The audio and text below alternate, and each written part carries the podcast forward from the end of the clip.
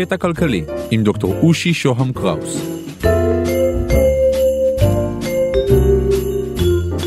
קטע כלכלי, פרק 15, מהאיום האיראני לכסף של מוניטין, חלק א', הטרגדיה של נחלת הכלל.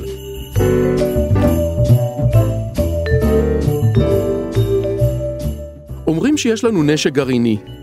אומרים שאיראן יודעת את זה ורוצה גם. אומרים שהסעודים יודעים את זה, ואומרים שהם רוצים גם. אנחנו עומדים להיות מוקפים במדינות גרעיניות. מה עושים? מצטיידים בנשק גרעיני משוכלל יותר? מנסים לייצר פירוק שכונתי כולל של נשק גרעיני? מה הכי הגיוני לעשות? שלום, כאן דוקטור אושי שוהם קראוס. את סדרת הפרקים הקרובים אנחנו מקדישים לטרגדיה של נחלת הכלל ולהומו סוציאליס, האיש האינטרנטי שירפא אותנו ממנה. אנחנו מתחילים בכר מרעה אנגלי דמיוני מהמאה ה-19, משם אנחנו קופצים למאה ה-20 אל גנב יהלומים, חוזרים למאה ה-17 אל הפילוסוף תומאס הובס, מזכירים את אבי הכלכלה המודרנית אדם סמית, ומסיימים כאמור בהומו סוציאליס, האדם החברתי המרושעת, של הסוציולוג ואיש הסימולציות הממוחשבות, פרופסור דירק הלבינג משוויץ.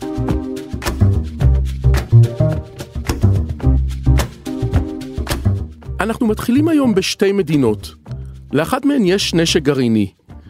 והנה המדינה השכנה מאוימת ומצטיידת גם היא. האם היא מתנהגת באופן רציונלי? כן ולא. כן, מפני שהיא מגבירה את הביטחון שלה. עכשיו היא יכולה להרתיע את המדינה הראשונה. ולא, מפני שההצטיידות שלה מבהילה את המדינה הראשונה והיא מצטיידת עוד. ביחד איתה הולכות שכנות נוספות ומצטיידות גם הן בנשק גרעיני, והנה, הביטחון של המדינה שלנו, ובעצם של כל השכונה, פוחת. אז מה רציונלי לעשות? האם להגביר את ההצטיידות? להישאר באותה רמה, או לוותר על נשק? שאלה טובה. החוקר גארט הרדינג מציג לנו במאמר משנת 1968 הדגמה נוספת למה שהוא יכנה בשם הטרגדיה של נחלת הכלל או הטרגדיה של ההמונים. בואו נדבר, הוא אומר, על כר מרעה ציבורי שבו משתמשים בעלי עדרים. כל בעל עדר הוא איש אנוכי ורציונלי, ולכן האינטרס שלו הוא, בדיוק כמו בדוגמה הקודמת, לא ברור. מצד אחד, ככל שיגדיל את העדר שלו, ירוויח יותר. יהיו לו יותר ראשי בקר שיאכלו עשב ויתפתחו ויגדלו.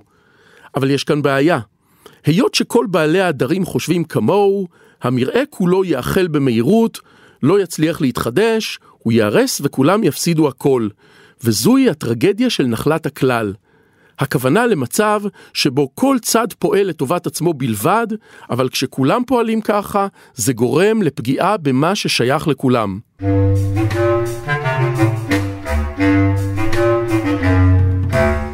אחת הדרכים למדל את הטרגדיה הזאת היא באמצעות מה שנקרא בתורת המשחקים דילמת אסיר איטרטיבית.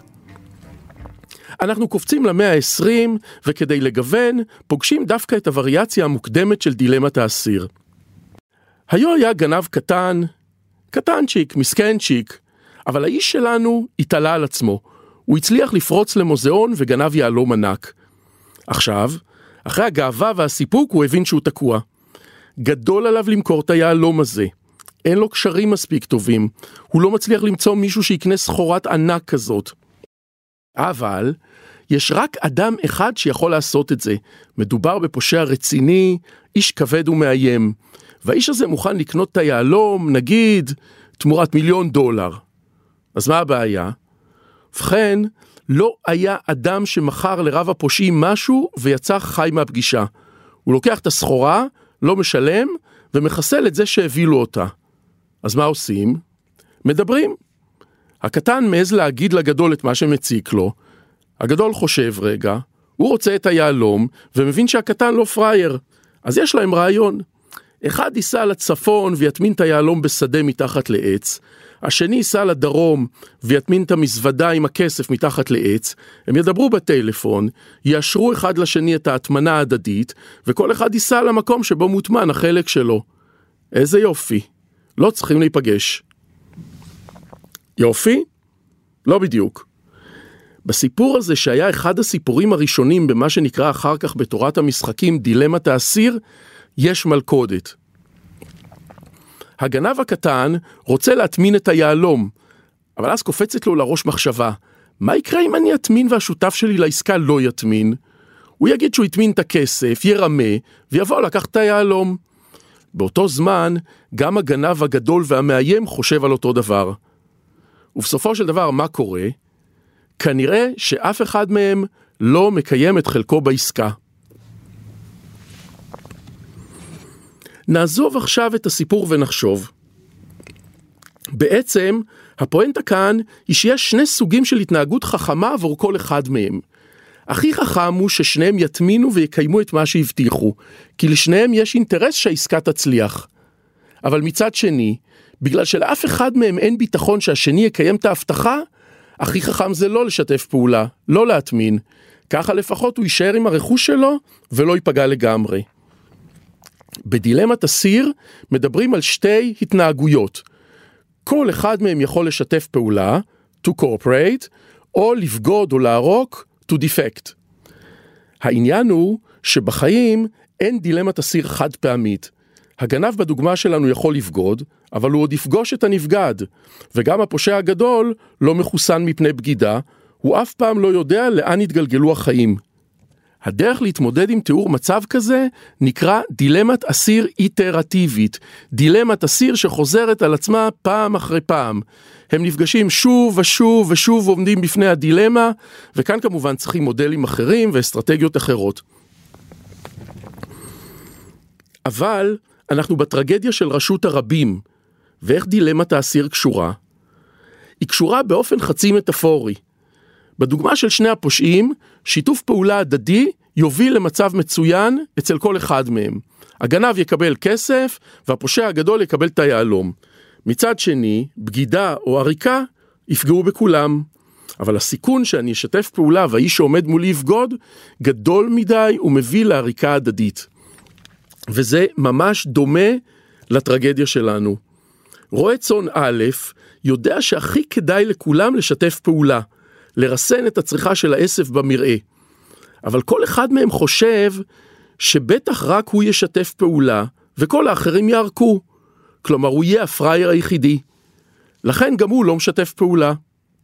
ובענייני הנשק הגרעיני, מדינה א', מדינה ב' ומדינה ג' יכולות לשתף פעולה ולמנן באופן מוסכם את החזקת הנשק הגרעיני, וזה יהיה הטוב ביותר לכלל.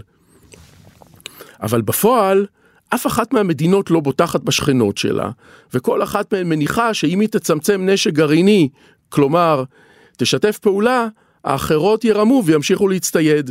אז גם המדינה הזאת עורקת ומרמה.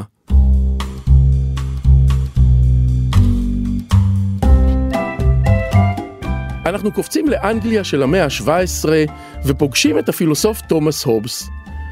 הובס טען שבני האדם הם בעלי חיים אגואיסטיים ורציונליים. האגואיזם שלהם מוביל אותם להילחם על האינטרסים שלהם ולנסות למקסם את הרווחים שלהם. אחד שותל, השני גוזל ממנו את התוצרת. אחד פותח חנות, השני פורץ וגונב. ואיך זה שייך? ובכן, אפשר להתייחס אל מה שכותב לנו הובס כאל גרסה מסוימת לטרגדיה של נחלת הכלל. מבחינת כל אדם, רציונלי להשתמש בכמה שיותר כוח כדי להשיג כמה שיותר רכוש. אבל להיות שכל האנשים מגיעים לאותה מסקנה, יוצא שכולם יפסידו. נוצרת מלחמה מתמדת. המזל שלנו, כותב הובס, שאנחנו לא רק אגואיסטים, אלא גם חכמים. אנחנו מבינים שככה זה לא ילך, ויש לנו פתרון. לפי הובס, אנחנו מושיבים לעצמנו על הראש, מתוך הסכמה מוחלטת, אחד מאיתנו, התפקיד שלו הוא לשמש שליט טוטליטרי.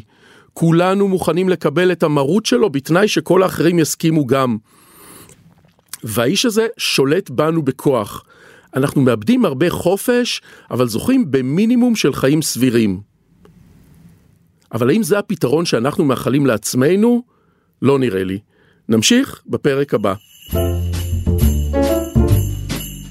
אני מרצה ומייעץ בתכני הפודקאסטים, תוכלו להשיג אותי ב-oshi at oshi.co.il, תוכלו לשלוח לי וואטסאפ ב-050-8898-322, אבל וואטסאפ, או לקרוא לי במסנג'ר של פייסבוק, אושי שוהם קראוס באנגלית. תודה לקווין מקלוד על המוזיקה, תודה לרון טוביה, עורך הפודקאסטים של גלובס. אם אתם מתעניינים בפיננסים חדשים, ניהול הון, ביטוח דיגיטלי ובנקאות עתידיים, אתם מוזמנים להאזין לפודקאסט השני שלי בגלובס, דוח פינטק, להתראות.